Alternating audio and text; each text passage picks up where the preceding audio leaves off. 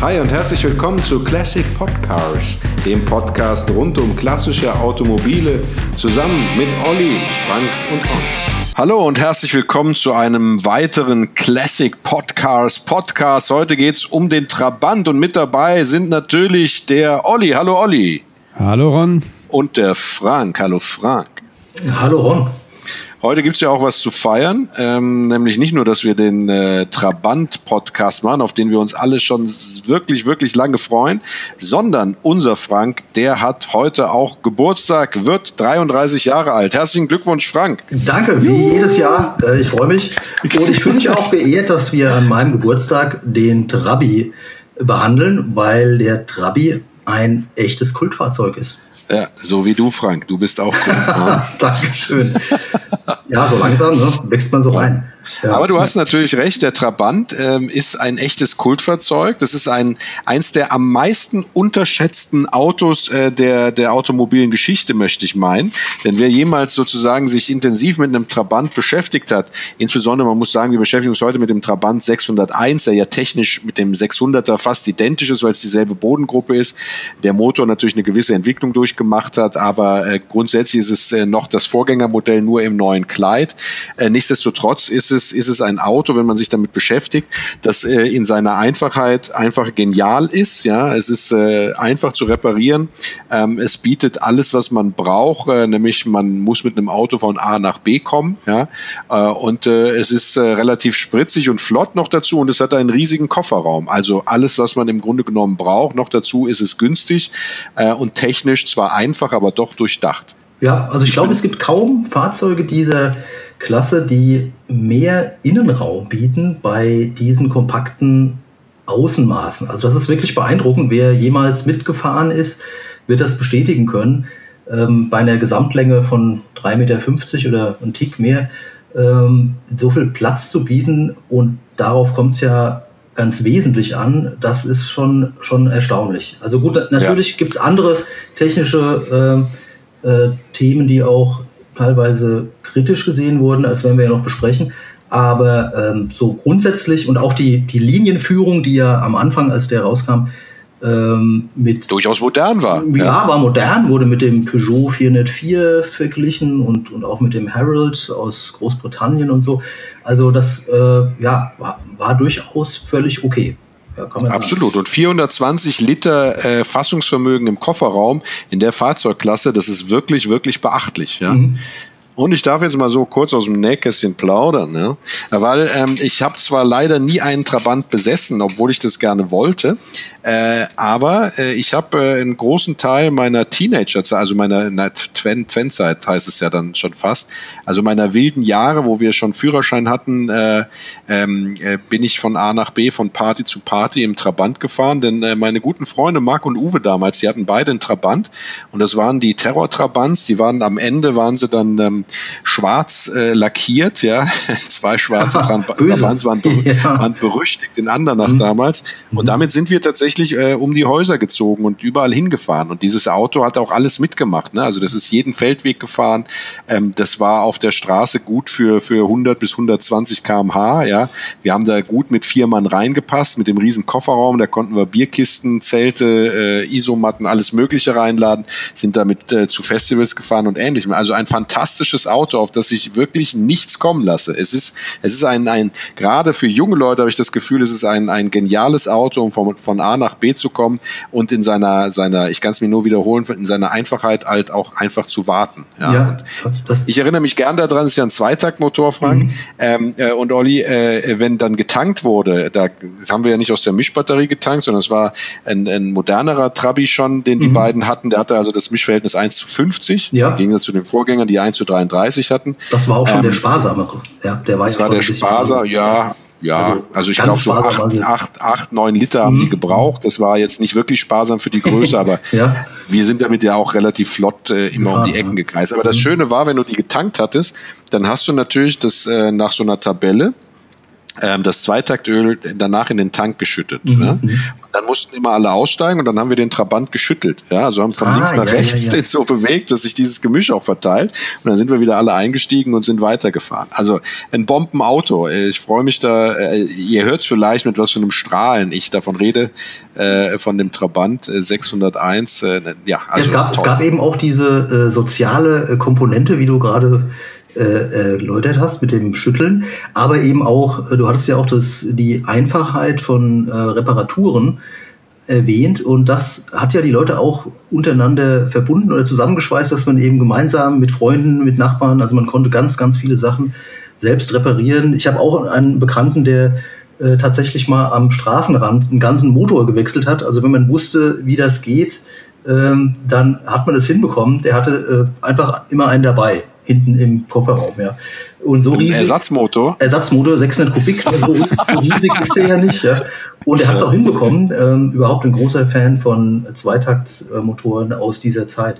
Also, ja, ich habe nicht ganz so viele Stunden und Tage und Nächte im Trabant verbracht wie der Ron, aber habe tatsächlich auch im Bekanntenkreis Leute und bin gerne immer mitgefahren. Das war für mich immer so ein kleines Abenteuer, als verweichlichter Wessi in einem Auto mitzufahren, was auch so ein bisschen Abenteuer, für mich jedenfalls so ein kleines Abenteuer dargestellt hat und mir auch wirklich sehr viel Spaß gemacht hat. Das muss ich sagen. Ich frage mich eins, Frank, ja? Wenn wir heute schon über Geburtstage reden, ja, wenn der Ron seine Jugend ja in dem Trabant verbracht hat, ja. War das dann nach der Wende, Ron? Ja, klar. Ja. Ich wollte ja nur mal sicherheitshalber. Nee, Kinder, ja. Ich heiße zwar Ron, aber das ist kein ostdeutscher Name. Ronny ist es, der ostdeutsche Name. Ronny. Ich heiße Ron, das kommt von Hieronymus, ja. Ah, ja. Eine sagenumwobene Figur der christlichen Mythologie. Verstehst du? Ja, verstehe ich. Ich wollte ja auch nur eigentlich auf dein zartes jugendliches Alter anspielen. Ja, das ist ja der Jüngste, ja, und der sagen, Jüngste von uns. Ne, dass nach der Wende dann halt auch hier im Westen die Autos gefahren sind und du dann natürlich so jung warst. Ja, also während Frank und ich schon wahrscheinlich am Malochen waren. Ihr hattet schon eure erste Million gemacht. Wir hatten, also ich bin den tatsächlich auch schon gefahren vor der Wende, aber natürlich nur als Gast oder als Besucher. Ich habe ja Verwandtschaft in der Nähe von Dresden und da konnte ich den damals auch schon erleben in den tollsten Farben, was es da alles gab. Natürlich gab es auch das wollen wir nicht verschweigen, das war ja, diese Fahrzeuge überhaupt erstmal zu bekommen, war ja vor der Wende viele, viele Jahre und Jahrzehnte gar nicht so einfach. Und man stand auf Wartelisten und man hatte halt auch nicht die Auswahl. Das ist also der weniger schöne Teil der Geschichte, aber das Fahrzeug an sich, ne, also als Basismotorisierung, zuverlässiges Auto, wo genug Leute reingehen, wo man Gepäck reinkriegt, das ist auf jeden Fall was Positives, und auch die Einfachheit der Konstruktion, die immer wieder in Details ja auch verbessert wurde. Ja, ich glaube, es gibt heute immer noch eine große Fanbase. Ja. Also der Trabant ist nämlich auch die Sendung heute ist eigentlich ein Hörerwunsch von Thorsten aus Ostfriesland. Okay. Wow. Okay. Und der gesagt hat, tut mir einen Gefallen, es gibt immer eine große Fanbase, macht da mal was über den Trabant. Da hat er vollkommen recht, da hat er uns ja auch nicht zweimal bitten müssen. Machen wir gesagt, das machen wir. Ja. Wir hatten ja lange schon die Idee, den Trabant endlich mal zu behandeln, weil er ja tatsächlich ein absolutes Kultauto ist, das ja auch die gesamtdeutsche Geschichte mitgeprägt hat, und da nicht wegzudenken ist. Ja. War ein wichtiger Wirtschaftsfaktor in der DDR. Übrigens auch mit einer sehr, sehr zweischneidigen Geschichte, muss man sagen, weil ja die Ingenieure immer darauf gedrängt haben, den Trabant auch zu modernisieren, und hatten gehofft, dass das beim Übergang vom 600er auf den 601 dann endlich passiert. Aber es wurden, weil die Maschinen, also die Fertigungsmaschinen für die Bodenkonstruktion, für die Bodengruppe noch nicht abgeschrieben waren, in Anführungsstrichen, also ihr Geld noch nicht verdient hatten, wurde dieses Ansinnen abgelehnt. Und man hat gesagt, wenn ihr was verändern wollt, dann könnt ihr die Form von außen verändern, aber ihr müsst maßgeblich auf sozusagen den bestehenden 600er zurückgreifen, was die Bodengruppe, was den Motor ähnliches angeht, sodass dann als der 601 1964, muss man ja auch mal dazu sagen, in Serie ging, Sachsenring Automobilwerke Zwickau, und dann bis 1990 1990 gebaut wurde, wurden selbst an diesem 601 innerhalb dieser 26 Jahre ja kaum Veränderungen vorgenommen. Mhm. Also es gab eine Reihe von kleineren technischen Veränderungen, die erwähnenswert sind. Ja, also dass man beispielsweise den Motor im Laufe der Jahre, also 1969 war es dann schon so weit, also von 23 PS auf 26 PS erhöht hat. Ja, das war dann auch sozusagen das Maximum, was aus diesen knapp 600 Kubik rauszuholen war. Man hat 1973 die Heizung überarbeitet, dass der Innenraum nicht sozusagen kalt blieb, ja, was so eine kleine Krankheit von dem Trabi war, von den ersten Trabis. Mhm. Man hatte dann die Scheibenbremsen niemals eingeführt, sondern ist immer bei den Trommelbremsen geblieben, hat aber 1967 von Simplex auf Duplexbremse umgestellt. Das ist schon ein Unterschied, ja, das ist ein Unterschied, aber es ist immer noch eine Trommelbremse. Ja, klar, ja. Die größte technische Veränderung, die zu erwähnen ist, dass die Kolbenbolzen irgendwann eine Nadellagerung erhalten haben. Das war 1974 und dadurch konnte man dann das Mischverhältnis von Kraftstoff und Öl von 1:33 auf 1:50 reduzieren. Das ist ein erheblicher Unterschied, weil ja also in der Summe, ne, wenn man bedenkt, wie viele Fahrzeuge unterwegs waren, macht natürlich dieses günstigere oder dieses Mischungsverhältnis mit einem geringeren Ölanteil war natürlich dann besser. Und eine Sache kann ich noch ergänzen, und zwar ab 84, dass die Bordelektrik, und das war natürlich auch ein großer Schritt von 6 Volt auf 12 Volt und eine Drehstromlichtmaschine dann dementsprechend. Ich glaube, das war 83, wo auf 12 Volt umgerüstet wurde, weil da wurden auch die Nebelscheinwerfer nachgerüstet, ja, also H3-Nebelscheinwerfer, das war der Grund dafür, die konnte man nur mit 12 Volt sozusagen betreiben, und man hat die Heckscheibe als Zusatzausstattung mit zugerüstet, und da haben 6 Volt schlichtweg nicht mehr gereicht für den Nebelscheinwerfer und die Heckscheibenheizung, deswegen ist man auf 12 Volt gegangen, ne? Aber man muss dazu sagen, dass all diese kleineren Veränderungen, ja, also auch dann, dass die elektronische Zündung eingeführt wurde, 85, dass es dann 88 jetzt die Schraubfedern an der Hinterachse gab. Vorher war das bis 88 war das auf sowohl Hinter- als auch Vorderachse waren eine Blattfeder quer, eine Querblattfeder, ja.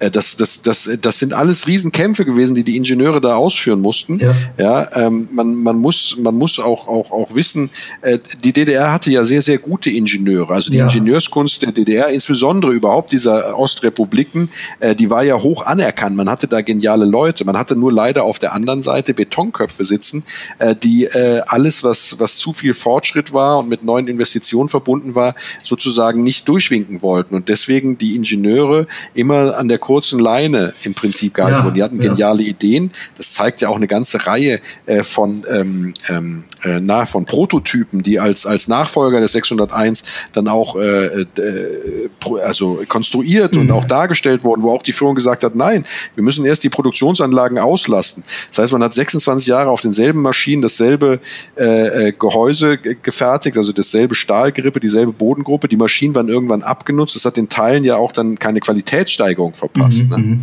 Nur 1990 ist man dann dazu übergegangen und hat den 601, hat gesagt, wir behalten den 601 von der Form und allem bei.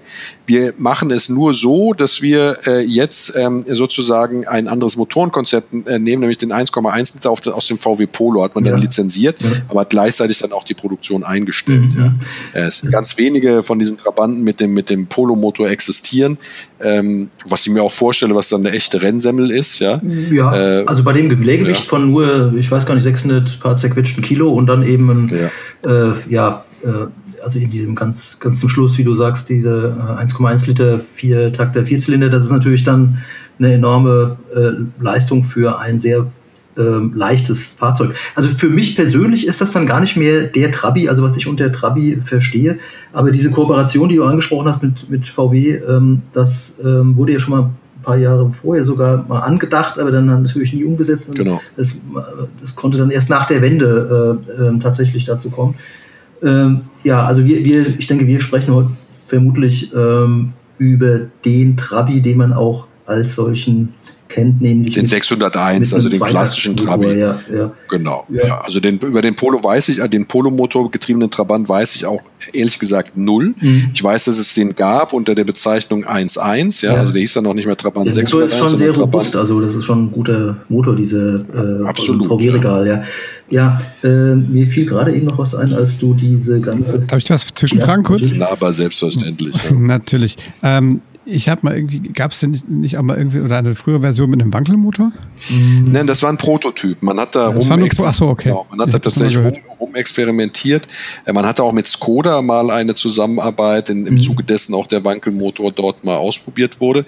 Ich weiß gar nicht, ob die frühen Varianten, aber der 600er hatte auch keinen Wankelmotor, oder Frank? Der hatte ja den Motor schon vom 601. Ja, genau. Das war also auch schon ein Zweitakt-Motor. Ja. Ja, es gab ja auch sehr viele Varianten, die haben wir vorher noch gar nicht angesprochen, zum einen für die NVA. Also da kommen wir ja gleich noch drauf. Mhm. Also es gab ja tatsächlich, eine ganze Reihe von Versuchen, also unter anderem den Wankelmotor in Zusammenarbeit mit Skoda gangbar zu machen für den Trabant. Aber der Wankelmotor hatte ja immer das Problem, dass er nicht richtig dicht zu kriegen war. Also diese Dichtleiste sozusagen, die war sehr anfällig. Heute ist man da weiter, ja, aber damals ist diese Zusammenarbeit mit Skoda dann irgendwann gescheitert. Man hat es dann aus Kostengründen eingestellt. Ja. Also dieser, was ich gerade erwähnt hatte, der Kübel, also der Trabant 601 Kübel, das ist eben die Variante, die von der NVA, Nationalen Volksarmee, eingesetzt wurde. Aber es gab auch den sogenannten Tramp, ich weiß nicht, wie man es richtig ausspricht. Das war die Zivile, genau. Und also dann natürlich auch Fahrzeuge, die im Rallye-Einsatz waren und ja, lass uns kurz bei den Kübeln bleiben. Ja. Das ist eine interessante Geschichte. Also es gab drei Arten von Kübel. Also die Bezeichnung Trabant 601A, das war der Kübelwagen für die NVA. Dann gab es den Kübel Trabant 601F.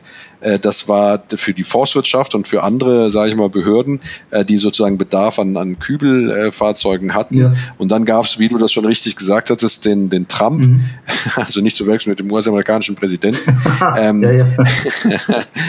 Das war die Zivilversion. Die ist aber sozusagen kaum im DDR-Markt geblieben, sondern die wurde maßgeblich exportiert in warme Bruderstaaten, wie beispielsweise nach Griechenland, wo dann sehr viele von diesen, also viele ist jetzt auch übertrieben, aber ist sozusagen ein Großteil dieser zivilen Kübelversionen hingeliefert wurden. Ja, und sodass die NVA und die Forstbetriebe, also die Behörden, die einzigen waren, die diesen Kübel hatten. Die Variante A und F unterscheidet sich, glaube ich, maßgeblich durch die Elektrik, die verbaut war, weil die militärischen Ansprüche an die Elektrik eine andere waren als sozusagen die halbzivile Fassung.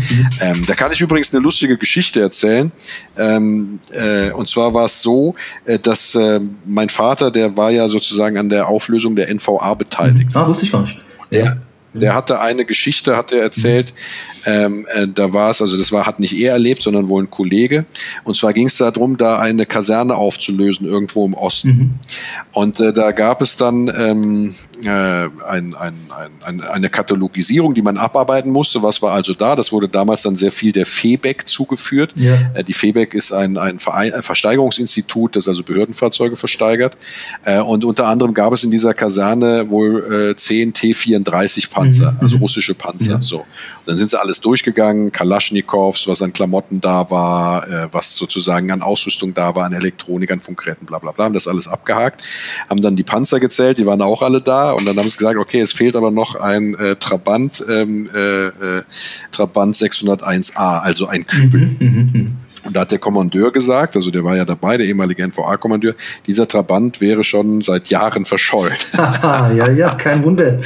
Ja. Und irgendwann hat dann der Mitarbeiter von dem Kollegen von meinem Vater dann gesehen, dass diese 30 oder 15 T-34-Panzer in Reihe und Glied geparkt waren vor einer kleinen Wellblechgarage, die unmöglich zu erreichen war, weil die sozusagen von diesen Panzern blockiert wurde.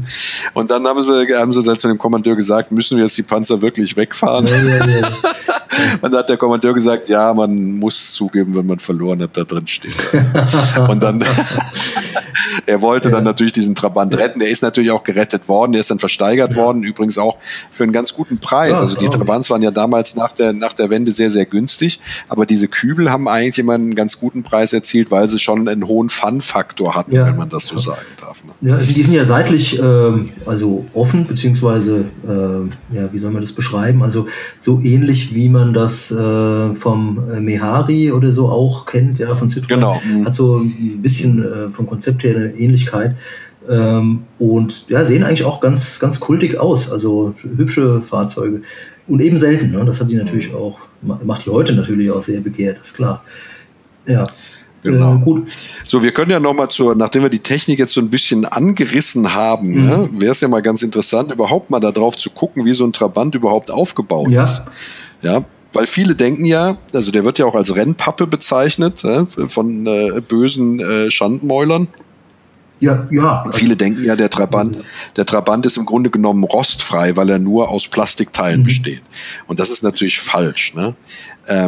Der Trabant ist ja ein sogar das einzige Großserienfahrzeug der Automobilgeschichte, das eine Karosserie hat, die mit Kunststoffteilen beplankt ist. Ne?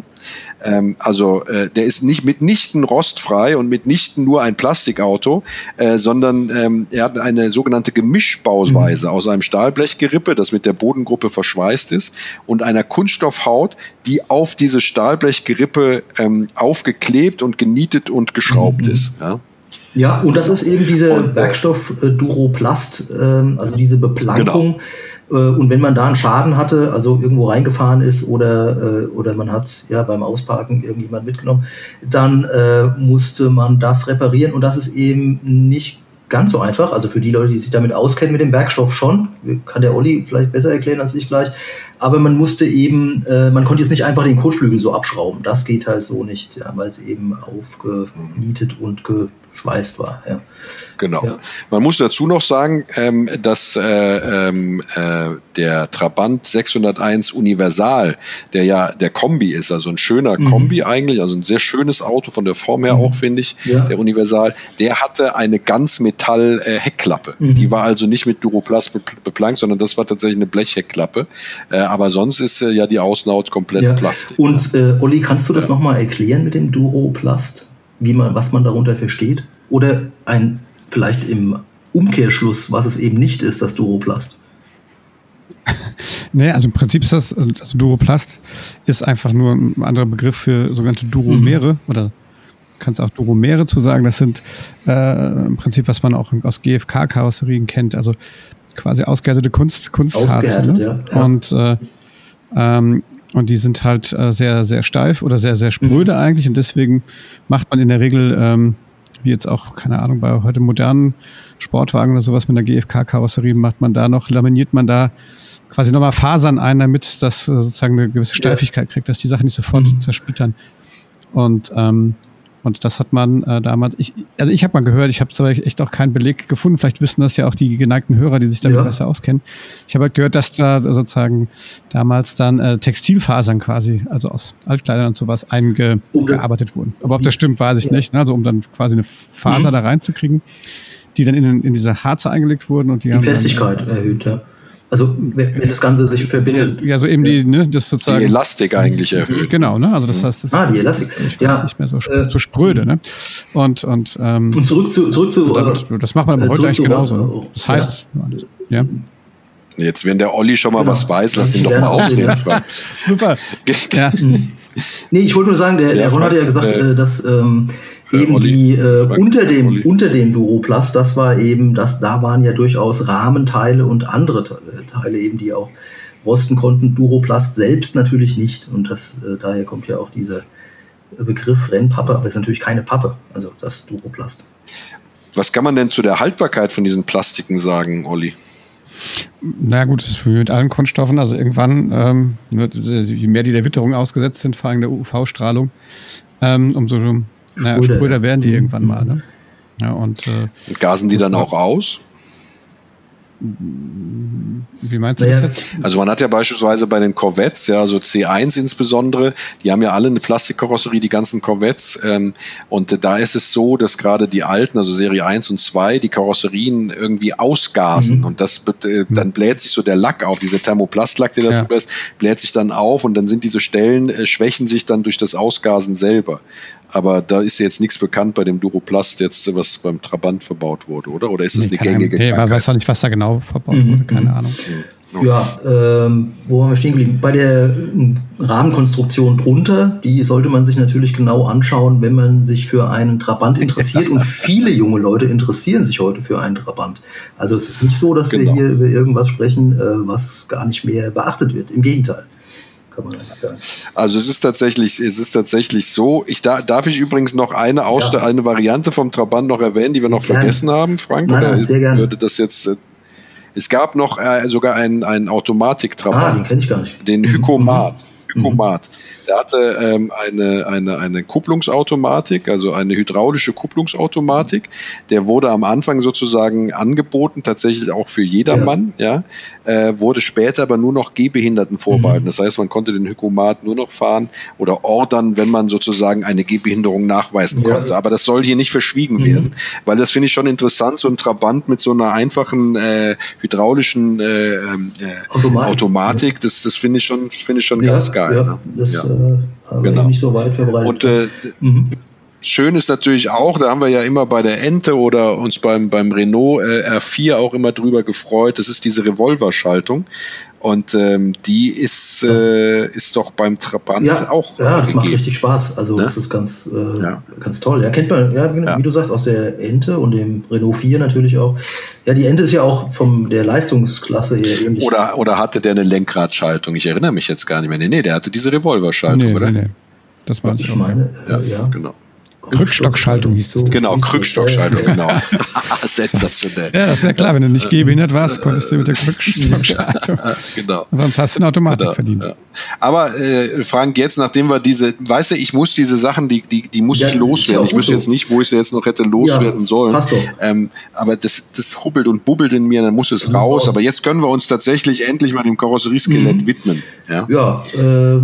Also du hast das ja schon erwähnt und du hast diese Beplankungen erwähnt und vorhin haben wir kurz darüber gesprochen, dass ja die Ingenieure auch andere Dinge, also wenig verändern durften, beispielsweise das Stehblech vorne, also die Grundphysiognomie, sage ich mal, dürfte in all dieser Zeit, in all diesen 26 Jahren nicht verändert werden. Das heißt, man konnte dann eben an Details arbeiten und sich auf diese Details konzentrieren und da ist ja auch viel passiert, also was Dämmung betrifft, die wurde optimiert und der Kühlergrill vorne wurde verändert, das sollte, glaube ich, hatte auch unter anderem auch optische Gründe.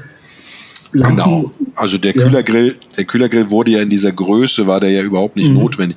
Wenn man den Kühlergrill entfernt, dann sieht man auch, dass dahinter eigentlich im Grunde genommen nur so zwei Löcher sind in dem Hirschgeweihblech, das da sozusagen ist. Das heißt, es war eine reine Zierde. Das war sozusagen nach dem 600, da hatte sich der Kunde gewünscht, dass man doch einen etwas voluminöseren, imposanteren Kotflügel, sei schon, also Kühlergrill. Ja. Kühlergrill und dann verbauen, waren eben die Anteile, also wenn man jetzt in den Aufbau weitergeht, die Glasanteile waren in der Zeit, also für die Zeit, als der vorgestellt wurde, der 601, waren das sehr moderne, sehr große Glasanteile, hatte den Vorteil, dass die Rundumsicht, ich hatte ja eingangs mal kurz den Peugeot 404 erwähnt, also ähnlich genial, gibt es übrigens ein fantastisches TikTok vom Ron zu dem Peugeot 404, das musste jetzt sein,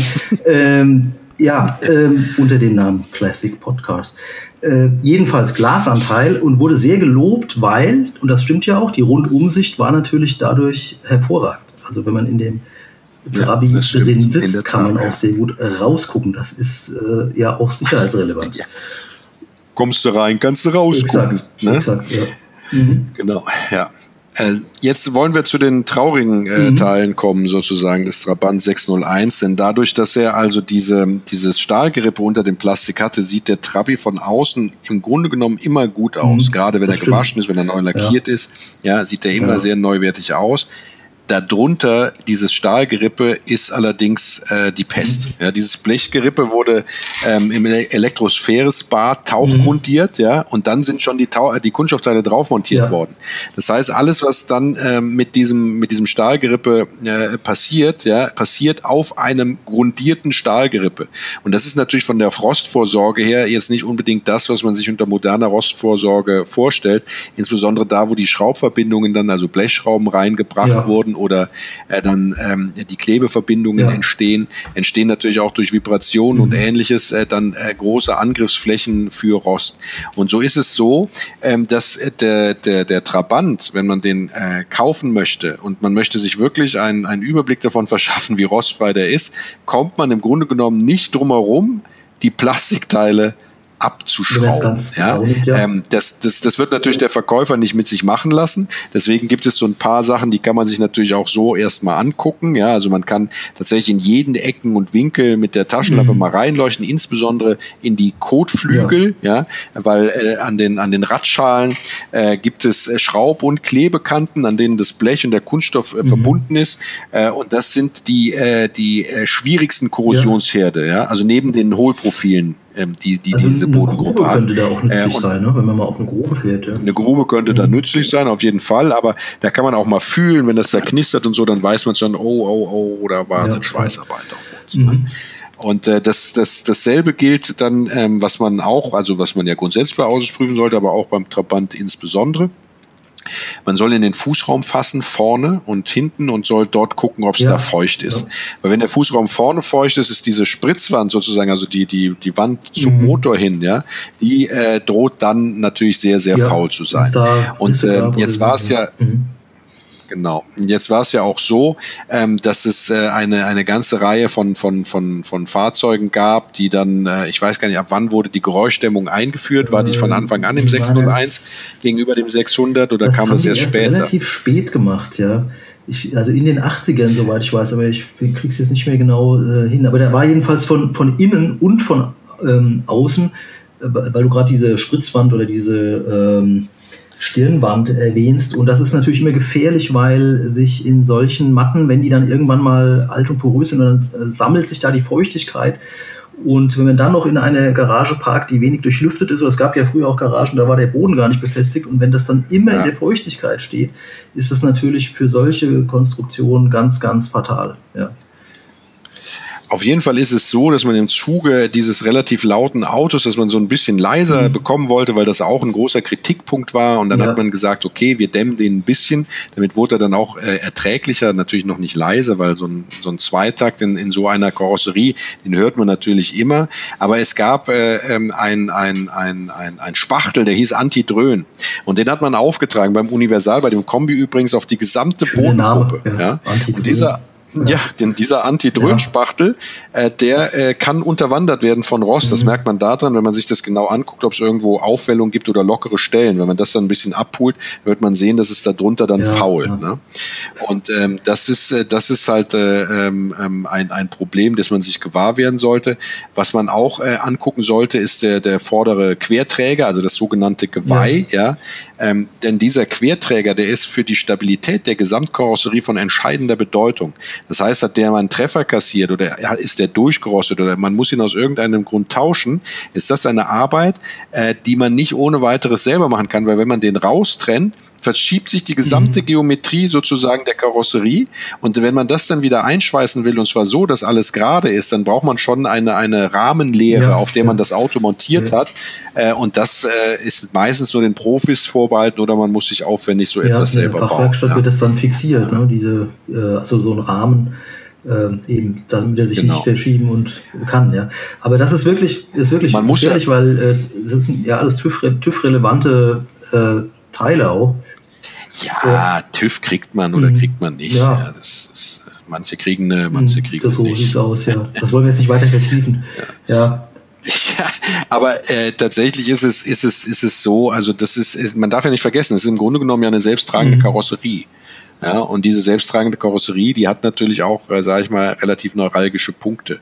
Und wenn man dann da huddelt, ja, dann hat man letztendlich dann natürlich auch Probleme, das Auto wieder geradeaus fahren zu kriegen, weil so groß ist es nicht, dass es da irgendwie viel Toleranzen gibt. Ne? Also das ist wirklich ein negativer Aspekt, dass man sich als unerfahrener Automobilenthusiast da leicht täuschen lässt von den äußeren Teilen, weil das eben, das kann auch schnell über das Innenleben hinwegtäuschen, und da sollte man wirklich ein bisschen Zeit aufwenden oder jemand mitnehmen. Es gibt ja eine sehr lebendige Clubszene oder eben Leute, die wirklich an diesem Auto auch schon viel gearbeitet haben.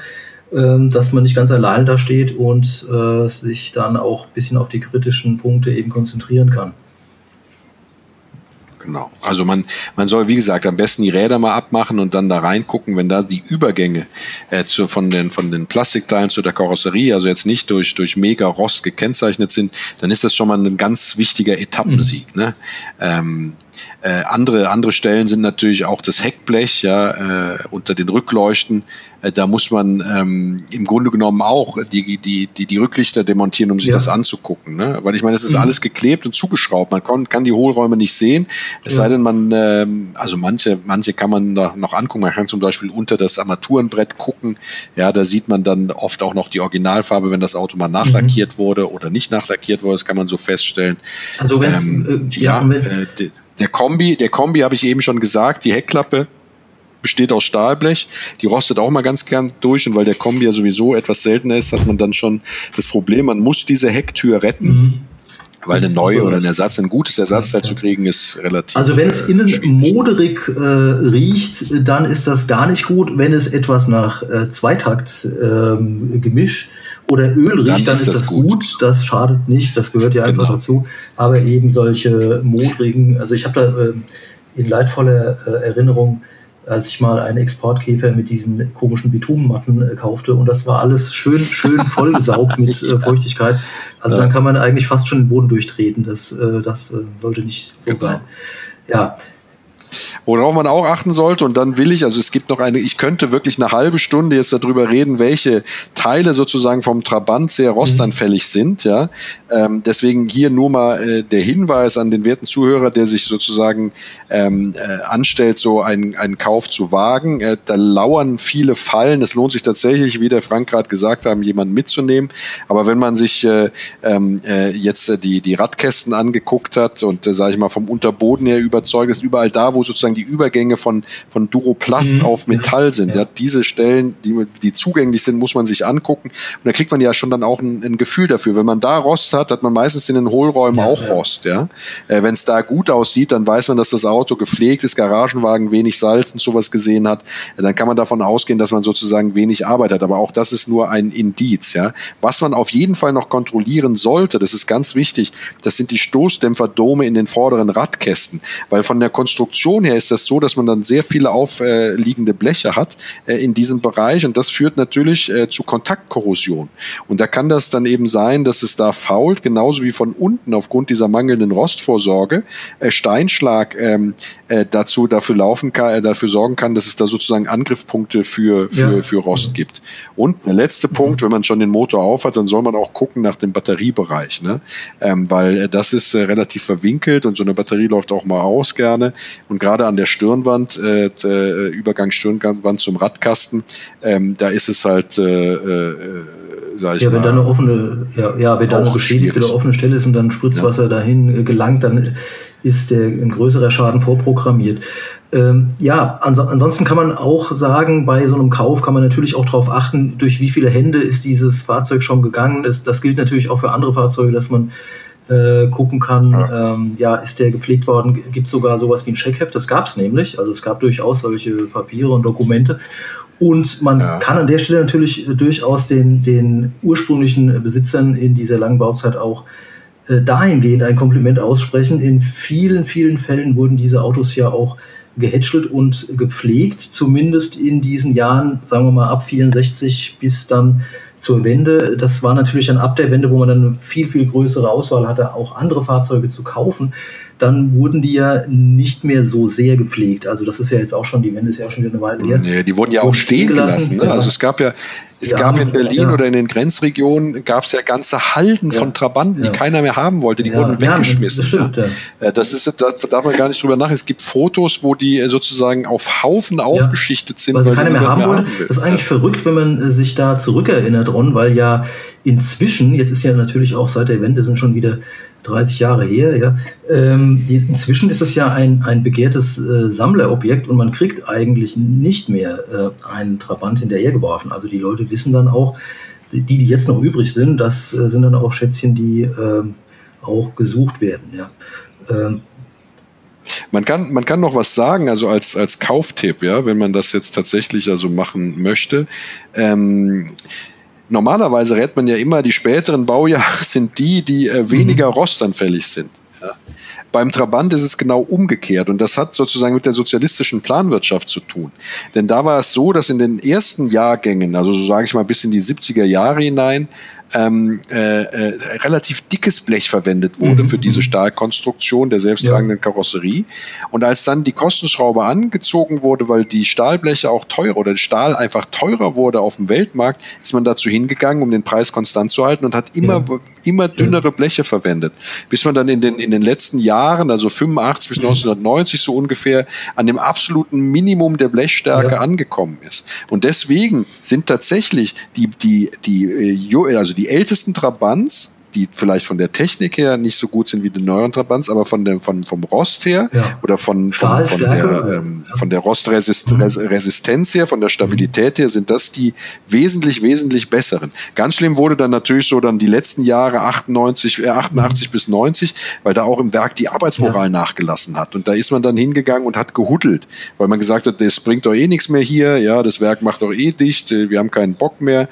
Das System war am Ende, die Arbeitsmoral war am Boden und entsprechend wurde auch bei manchen Trabanten dann gehudelt. Es gab natürlich auch Arbeiter, die nach wie vor gesagt haben, du, das ist mir scheißegal, wie es steht, ich gebe mir trotzdem Mühe, weil ich habe meine Arbeiterehre. Das waren nicht wenige, deswegen sind nicht alle Trabants aus der Zeit schlecht, das aber man merkt es doch. Persönlichen Natur Genau.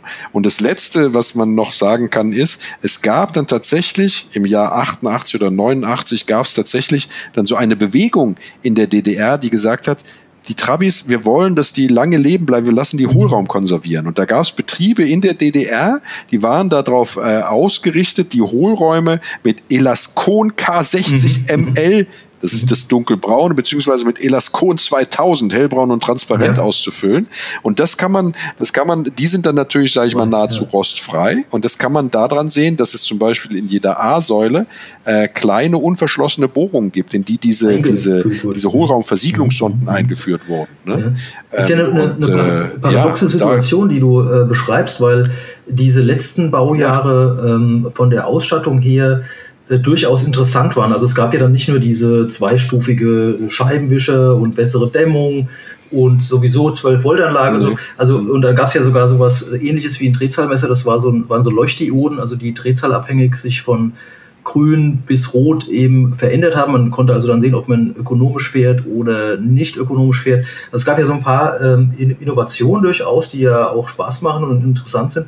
Aber wenn man eben dann dafür eine schwächere Unterkonstruktion hat, dann sollte man zumindest ganz genau hingucken und idealerweise, wie Ron sagt, eines dieser Modelle ergattern, wo diese spezielle Rostvorsorge getätigt wurde, ja.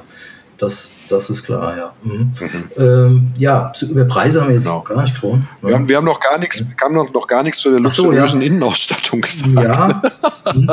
Ja. So wahnsinnig viel gibt es ja. Also ich finde das ja immer sehr erholsam. Genau. Schön, dass du es sagst. Das finde ich auch. Ich finde das sehr sympathisch. Wenn man einsteigt, weil man sofort sich auskennt und die Schalthebel oder Schalter, die es eben gibt, die haben alle eine wichtige Funktion und das hat man auch schnell kapiert. Also man hat nicht so ein Mäusekino vor sich, wie das jetzt heute in voll elektronischen Fahrzeugen der Fall ist. Kann auch eine entschleunigende und beruhigende Wirkung haben. Ich glaube, die Fensterkurbeln, die Mechanik wurde irgendwann mal Anfang 80ern verbessert. Und natürlich auch sowas wie Blinker und die Waschanlage hatte ich schon erwähnt. Gebläse, was gibt's? Achso, du meinst mehr so den Innenraum, also die Sitze oder was? Oder hinten?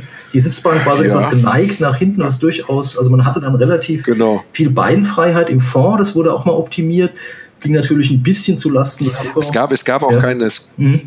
Genau, es gab auch keine Nackenstützen am Anfang. Ne? Also das kann man mittlerweile nachrüsten. Ich weiß nur, sage ich mal, auch aus der alten Trabantzeit war es so, dass diese Sitze, also die haben nicht viel ausgehalten. Die waren sehr, sehr schnell durchgesessen. Ja. Also das war dann keine großartige Polsterung da mehr vorhanden. Und das war dann, wie soll man das sagen? Selbst wenn man den Sitz dann getauscht hat, hat man einen gekriegt, der war auch schon durchgesessen. Ne? Also das war einfach so. Da musste man sich dran gewöhnen. Ich habe jetzt im Zuge sozusagen der Vorbereitung nochmal mit jemandem gesprochen und der sagt, im Grunde genommen ist es kein Problem, Inneneinrichtung zu kriegen, wenn man die einfache Innenausrichtung der Standardversion Einrichtung der Standardversion haben will.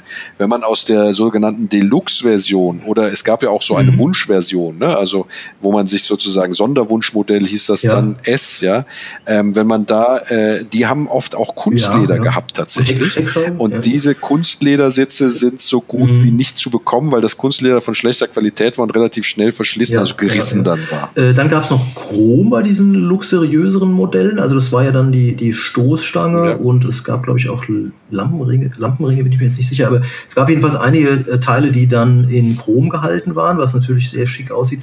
Ich glaube, dieser Streifen an der Seite, der war ja nur mal am Anfang bei der Präsentation, aber der wurde, glaube ich, nicht durchgängig aufgebracht. Ansonsten fällt mir zum Innenraum jetzt gar nicht mehr so viel mehr ein. Was ich witzig finde, ist die Heizungskonstruktion. Ne? Im Grunde genommen wurde ja im Trabant geheizt. Es wurde also sozusagen ein Heizrohr langgeführt im Motorraum, also für die Lüftung. Und geheizt wurde dann, indem man mit einem Hebel es geschafft hat, dieses Heizungsrohr sozusagen zu neigen, etwas näher an den Motor dran zu bringen. Dadurch wurde die Luft da drin dann erwärmt. Das finde ich sowas von einfach, aber auch genial in seiner Idee. Das verdient eigentlich Applaus, weil ich meine, was anderes macht ja ein Wärmetauscher in modernen Fahrzeugen im Grunde genommen auch nicht. Und hier ist es einfach mit einem mechanischen Kunstgriff sozusagen ist da die Heizung. Die hat nie richtig warm gemacht. Das muss man natürlich auch, das ist auch Teil der Wahrheit. Ja, die wurde ja dann auch im Zuge der Trabant-Entwicklung irgendwann verbessert.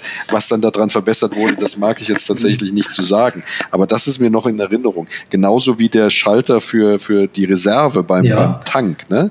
Da musste man ganz unters Armaturenbrett greifen. Und das war im Grunde genommen nicht möglich bei gleichzeitigem Gucken durch die Windschutzscheibe. Deswegen ist man besser an den Rand gefahren, hat dann die Reserve eingeschaltet. Das war immerhin 4 Liter Reserve, also am Schluss von 26 Litern. Und dann konnte man ja noch 50 Kilometer fahren, also bei einem durchschnittlichen Verbrauch jedenfalls.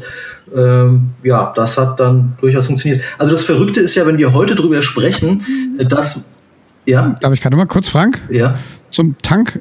Das finde ich ja zum Beispiel, also ich weiß, wir haben es da gar nicht erwähnt, aber der Tank, der saß ja, oder? Unter dem Motorraum, also vor dem Stehblech, Ne? Das heißt, ich habe die Motorhaube aufgeklappt und zu tanken. Das kennt heute kein Mensch mehr. Ja, das ist ja schon kurios. Es gibt so kuriose Dinge, da hast du völlig recht. Also auch wenn wir heute drüber sprechen, wenn man sich bewusst macht, dass ja zu der Bauzeit, zu der Hauptbauzeit, man wirklich auf eine Warteliste musste, um so ein Fahrzeug zu ergattern. Und es ist ja auch so, wenn man die Alternative hat zwischen keiner Mobilität und einer Mobilität, ist man natürlich sehr froh, wenn man ein Trabi ergattert hat. Heute wird das Ganze ja, dann gab es diese nach der Wende natürlich viel Lästerei, aber heute wird das Ganze ja völlig anders bewertet, weil es eben auch ein Kultpotenzial heute gibt, kann man auf jeden Fall sagen.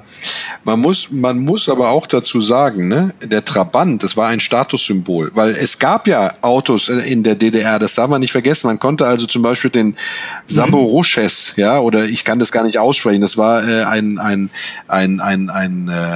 ein Kleinwagen, der war aber, der galt als hässlich, Und der Trabant war sportlich, Es ist als in der Ukraine gefertigt worden, soweit ich weiß, und dieses Auto, das konnte man ohne lange Wartezeit, also sämtliche Fahrzeuge dieser das ist ja eine Marke, die konnte man also relativ bei normaler Wartezeit, also ein Jahr oder noch nicht mal, konnte man die beziehen. Aber diese Autos galten A als nicht so robust, sondern anfällig, und B war das dann, sag ich mal, die kleine Leute-Lösung, ne? Und es war dann auch bei allem Zusammenhalt in der Sowjetunion war es kein deutsches Auto, sondern es war eben ein ukrainisches Auto. Das nochmal ansprichst, weil dieses Selbstverständnis, das du eingangs auch erwähnt hattest, von den Ingenieuren, von deutschen Ingenieuren, die daran gearbeitet haben und auch immer wieder tolle Detaillösungen und Verbesserungen erarbeitet haben, und der Stolz auf diese Sachsenring-Automobilwerke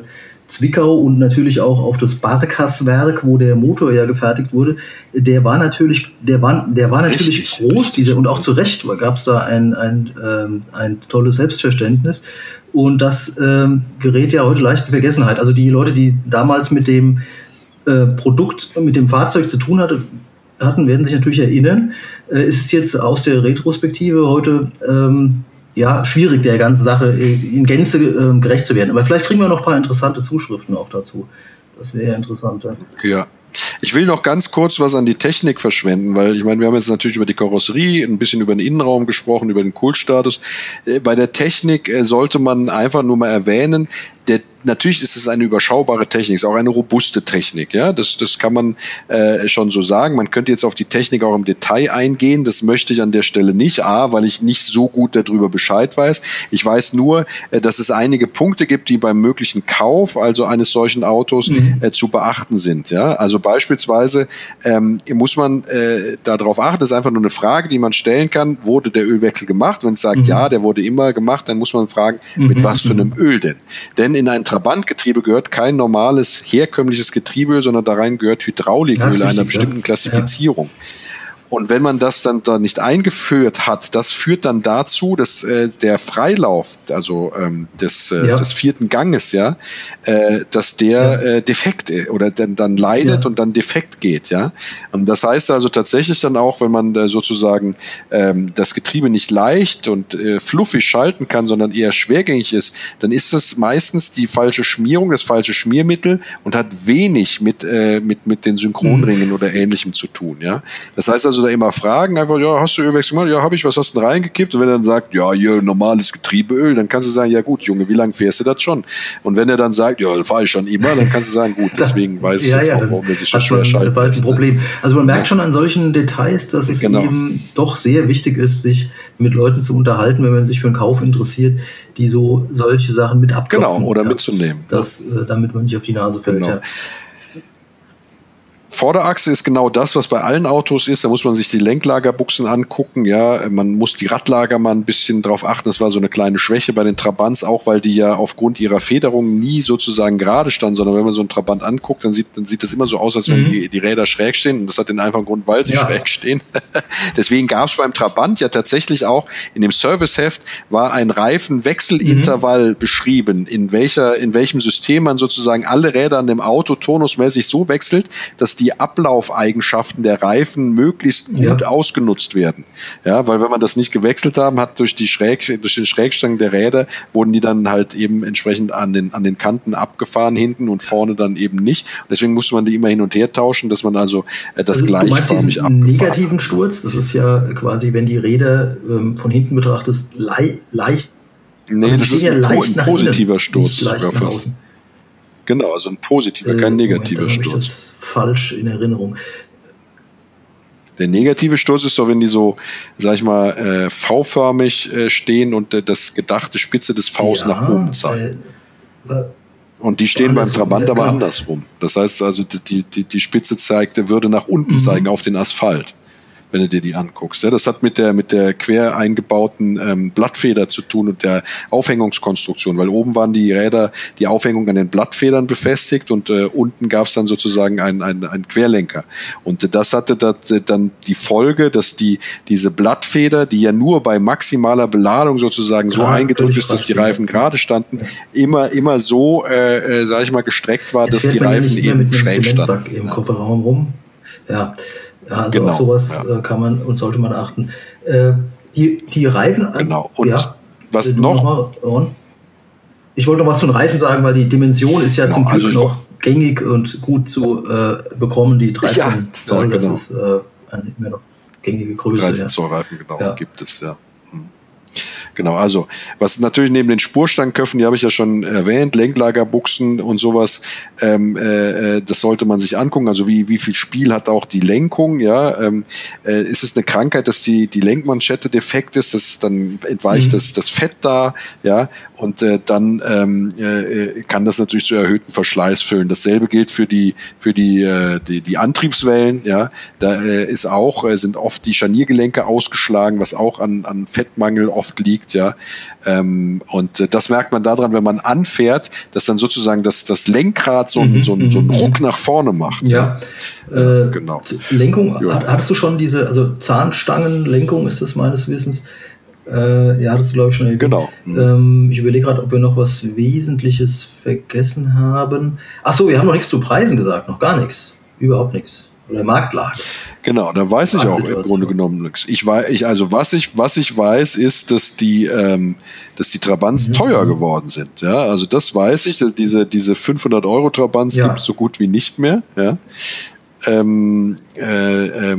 Ich weiß, dass die Luxusausführung oder die seltenen Ausführungen, also beispielsweise wie der von uns eben beschriebene Kübel oder auch die Version mit dem Polo-Motor, dass die also nicht mehr unter 10.000 Euro zu bekommen sind. Also die bewegen sich tatsächlich in einem Bereich, da wird einem schwindelig. Also ich habe auch nicht viel gefunden, Ron. Ich weiß nur eben, dass man also für einen Bierkasten keinen Trabi mehr bekommt, wie das vielleicht so in der Wendezeit oder kurz danach der Fall war. Und ich habe also gar nichts unter 1500 gefunden. Das mag natürlich auch ein bisschen variieren, je nachdem in welcher Region, ob das eher ein Ballungsgebiet ist oder eher eine sehr ländliche Region und ob der Wagen eben noch fahrbereit ist und auch vielleicht sogar zugelassen und TÜV hat. Das wäre natürlich am besten, dann kann man auch mal fahren. Und dann gibt es eben eine ganz große Bandbreite an Preisen, die wirklich anziehen. Ja, das kann man schon sagen. Also das hängt natürlich auch von der Ausstattung ab. Ne? Also es gab ja diese Deluxe-Versionen und es gab dann auch die Sonderwunsch-Version und es gab die Standard-Version. Auch das spielt natürlich eine Rolle, weil ich meine, natürlich möchte man lieber sozusagen den voll ausgestatteten Trabant, wenn man das so jetzt an der Stelle mal sagen darf. Ich sag mal, ein Trabant zum Restaurieren, wo du sagst, das ist einer, der braucht wirklich viel Liebe, die kriegst du so um die 1.000 Euro. Wenn du einen haben willst, wo du einsteigen und fahren kannst, da bist du dann also so um die 5.000 Euro, muss man schon sagen. Und wenn du dann einen Kübel oder ähnliches haben willst, dann bist du da locker bei 10 bis 15, je nach Erhaltungszustand. Ja. Das wäre jetzt mal so meine Tendenz. Da kann ich mich jetzt natürlich auch, also ich bitte das zu verzeihen, wenn ich mich jetzt hier irgendwie in die Nesseln gesetzt hätte, aber das ist so zumindest das, was mir, wenn ich mal so nach Trabant suche, die Preise, die mir ungefähr untergekommen sind, genau. Oder das, okay, habt ihr schon drüber gesprochen, es gab ja auch einen Cabrio-Umbau. Ostermann. Ja, also Ostermann gab es ja, aber den kenne ich jetzt persönlich nicht so gut. Also nur aus, kann man natürlich recherchieren, aber ja, habe ich mal, ich habe ja ein bisschen mal das Thema Trivia, eine schöne Überleitung gebaut. Sehr schön, sehr, sehr gut. Den gab es nämlich tatsächlich im Film Manta. Ich habe mal ein bisschen recherchiert und das ist ja der Wahnsinn. Ich glaube, es gibt allein in dieser Car-Movie-Database gab allein 900 Filme, die diese Database findet. Ja gut, der hat schon allein drin ist. Ja gut, der hat natürlich seine Ehrung, seine cineastische Ehrung durch den Film Go Trabi Go erhalten. Ne? Also das war ja auch eine Wendekomödie, wenn man so schön sagen darf, wo der Trabant eine nicht geringe Rolle gespielt hat. Eine liebenswerte Rolle, ja. Also auch natürlich augenzwinkernd, aber sehr unterhaltsamer Film. Ja. Das stimmt. Ja, aber ich meine, wenn man ein bisschen guckt, also da entdeckt man ja so ein paar Sachen. Fällt euch noch ein Film ein? So?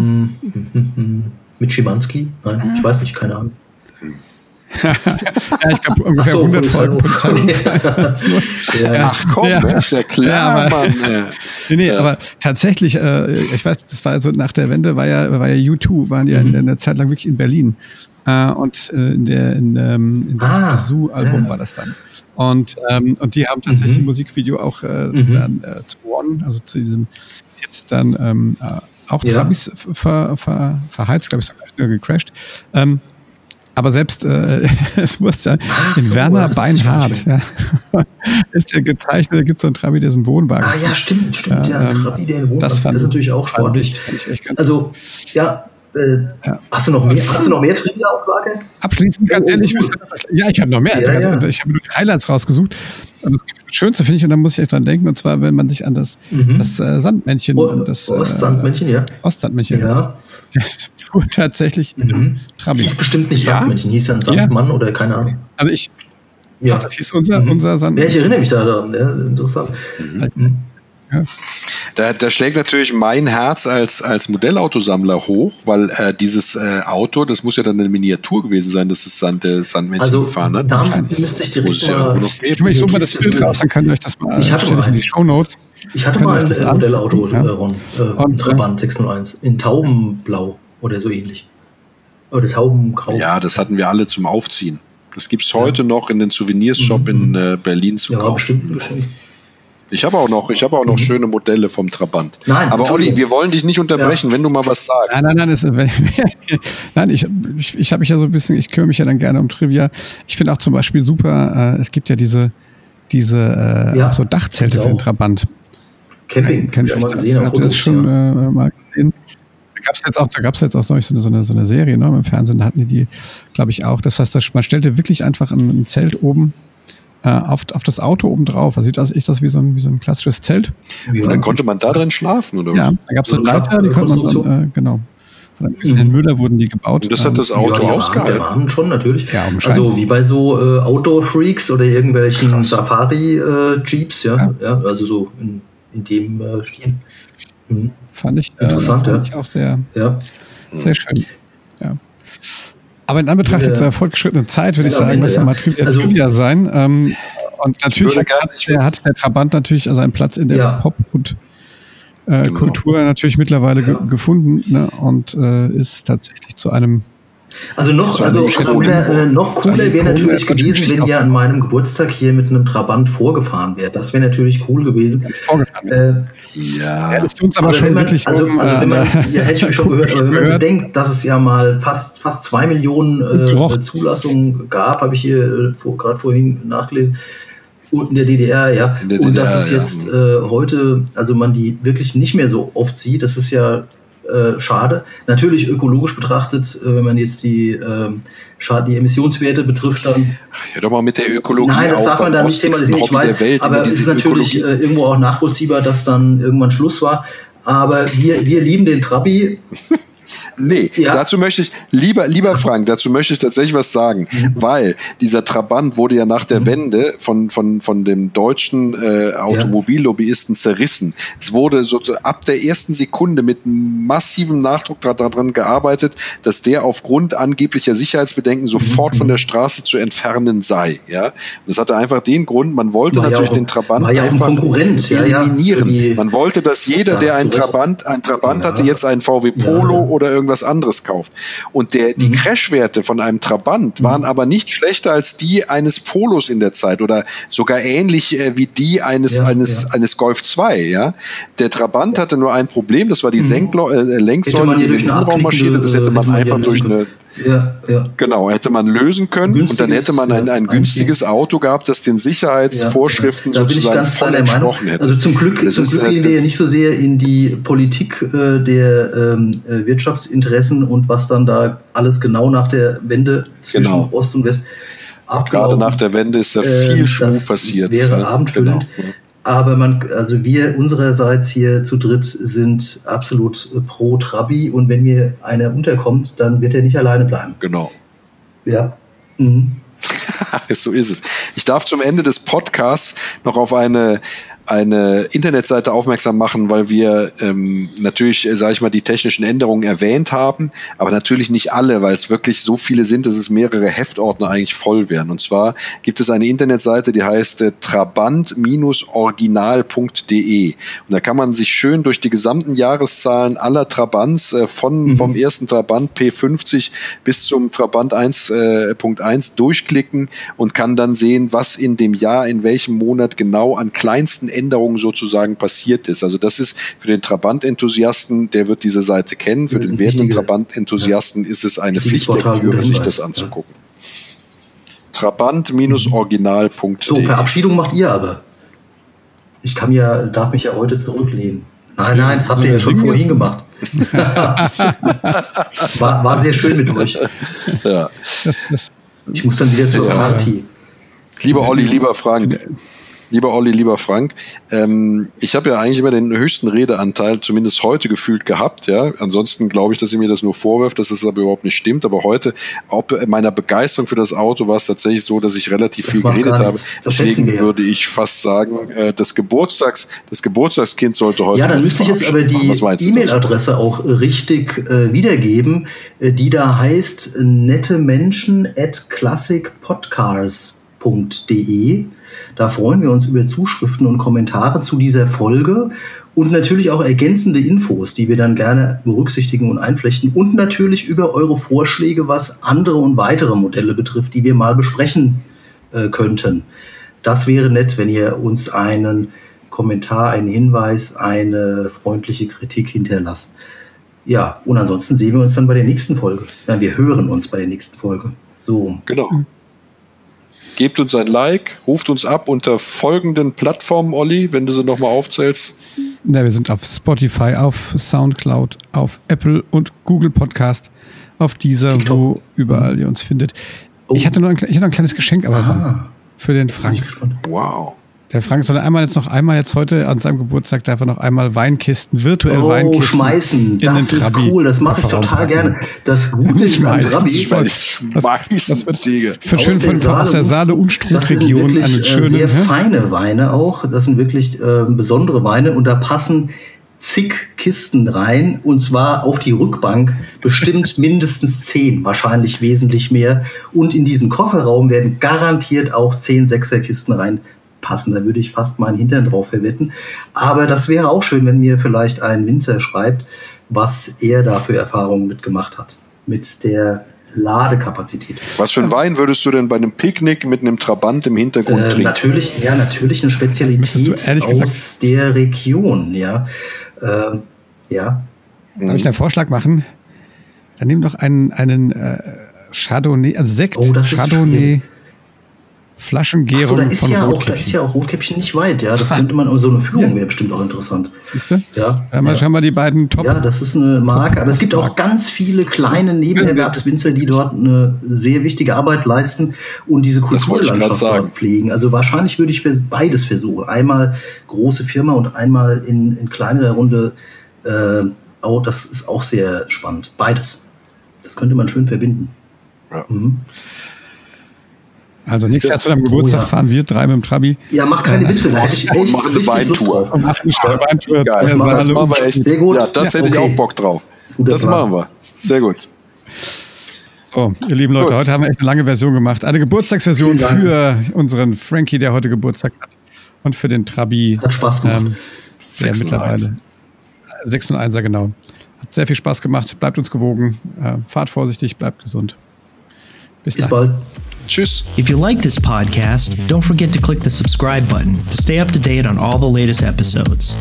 This podcast has been brought to you by the Robot Spaceship Podcast Network. For more info and other great podcast series, go to robotspaceship.com and subscribe.